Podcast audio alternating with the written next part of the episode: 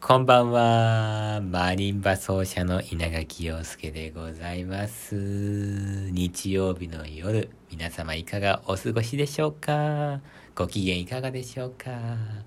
稲垣陽介はね、今日はね、めっちゃ機嫌いいよ。とっても今ね、心がね、穏やかな状態なんですよ。もうスーッと透き通ってましてね。もう、ポカポカしてます。これなんでかっていうとね、昨日の夜ね、ラジオで、春風亭昇太のレコード道楽っていう、まあそういうラジオの放送がありまして、これあの3ヶ月に1回ぐらい配信されてるラジオなんだけど、基本的に夜にやってるんで、まああの寝れなくなっちゃうんでね、いつも翌日に聞くようにしていて、で2時間の番組なんだけども、今日の昼に1時間、で、今日の夜1時間、聞いてたんですよ。ぼんやりしながらね。いやー、最高だね。レコード道楽は。もうこれ毎週やってほしいよ。すっごい心が落ち着きますね。まあ、翔太師匠が大好きなんで、まずね。なんでね、まあ、あの、翔太師匠のお話を聞いてるともうね、それだけで気分が良くなるんですけど、あのね、昭和のアナログレコードしか書けない番組なんですね。で、それを10曲ぐらい書けるんだけどね。もうどれ聴いてもいいんだよ。今の曲ってさ、なんかいい曲もあればね、まあ申し訳ないけど、ちょっとただうるさいだけだな、みたいな。私にとってはね、そう思ってしまう時もあるんですよ。まあもちろんそういうものが好きな人は全然いいですよ。いいと思うんだけども、うーん、私はどちらかというとね、落ち着いた曲が好きなタイプなんで、もうたまらないですよ、昭和のレコードってなるとね。毎週やってほしいね。いつも、いつもいつも同じ話をして申し訳ないんだけどさ、曲っていうのは、やっぱ時代を映してると思うんですよ。もちろんね、令和には令和のいいところがあると思うんだけど、令和の時代っていうのは残念ながら日本っていうのは30年間経済成長していないその延長線上の時代なわけでね。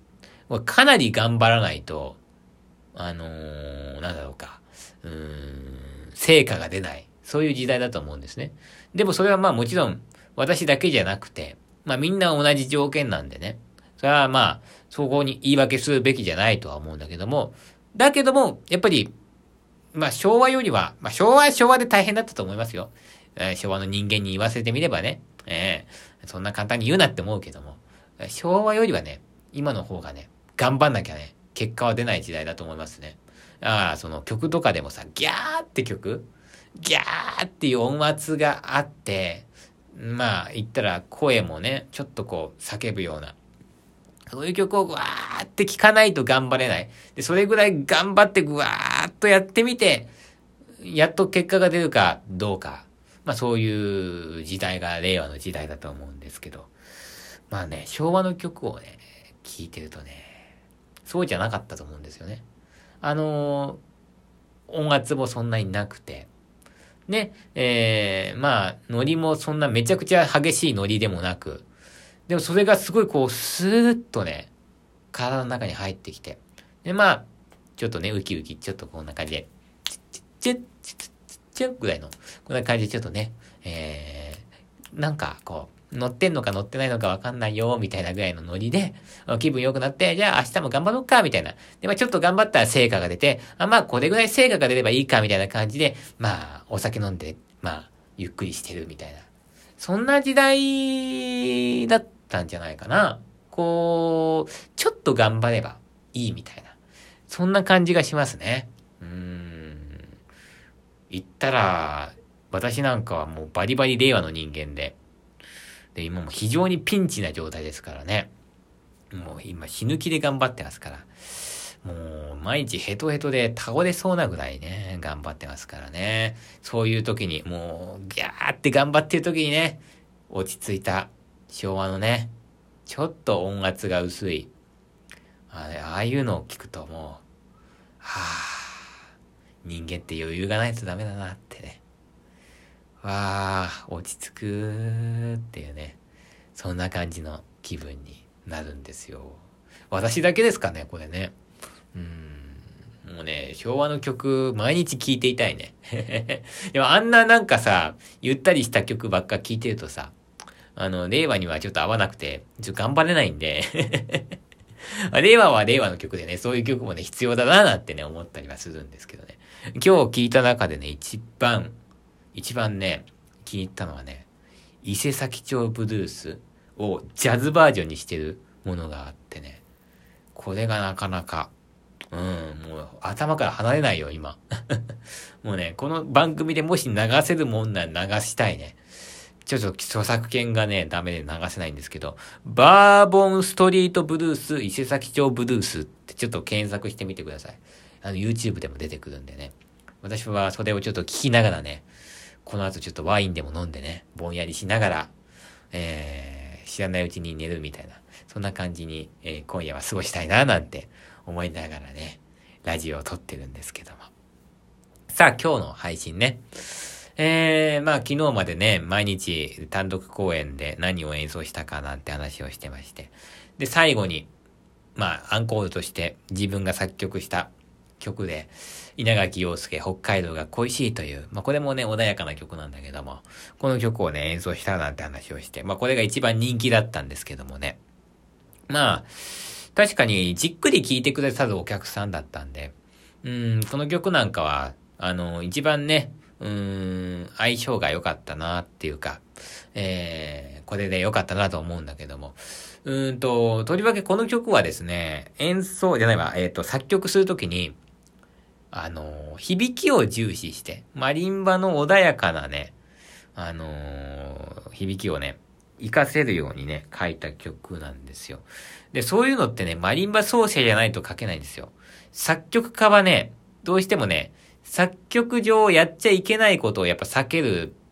んですよね。曲を作るときって当たり前じゃないですか。で、まあ作曲において、例えばまあ、この和音からこの和音に行っていけないとか、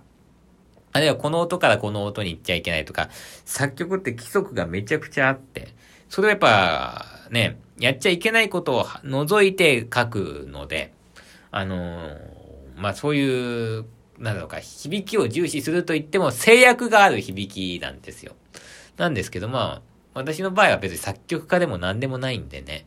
えー、まあ知ってますよ。あの、和製上やっちゃいけないことっていうのは、まあ、おおよそは基礎は学んでるんだけど、それをあえて取っ払って、マリンバで弾くときに一番響き、響きがいい響きというか、響きがいい響き。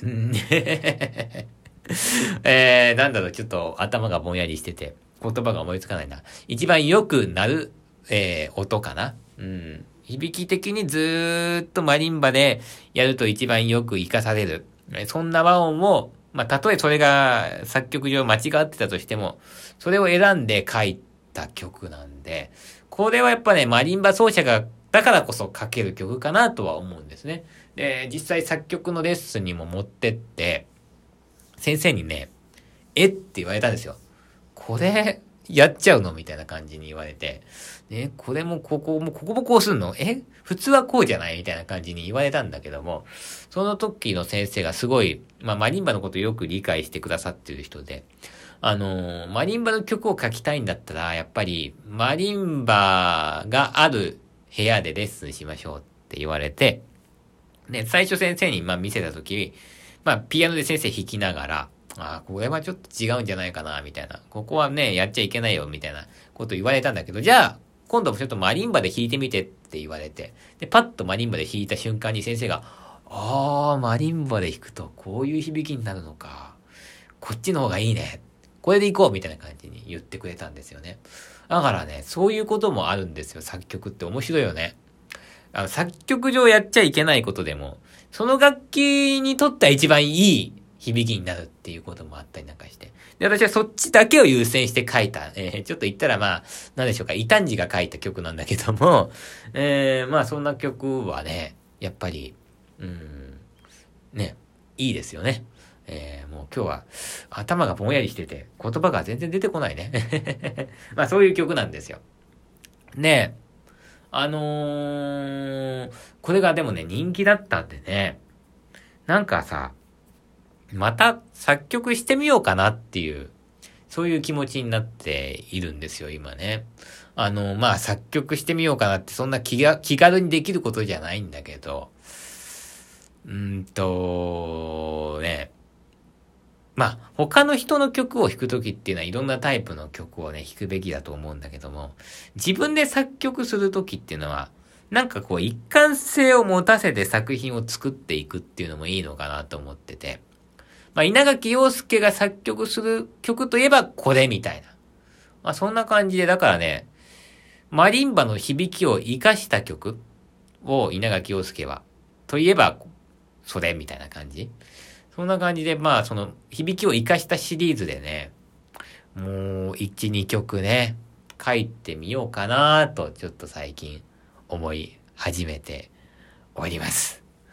えと言っても全く余裕がないんですけどね。今は来月の本番のことで頭がもういっぱいなんですけど。プラス来年のね、ことで。ちょっとね、うーん、でも余裕を持って生きていかないとね、うん、いけないなとは常々思ってるんですけどね。はい。どうすればいいんだろうね。そこが難しいとこですよね。はあ今日はこんな感じでのんびり話してみました。こんなことも珍しいと思いますのでね。まあ、明日からはまたギャンギャン話すと思いますけども、懲りずにまた聞いてくださいますと嬉しく思います。伊勢崎町ブルースよかったら聞いてみてください。では、皆様、また一週間頑張りましょうね。では、おやすみなさー。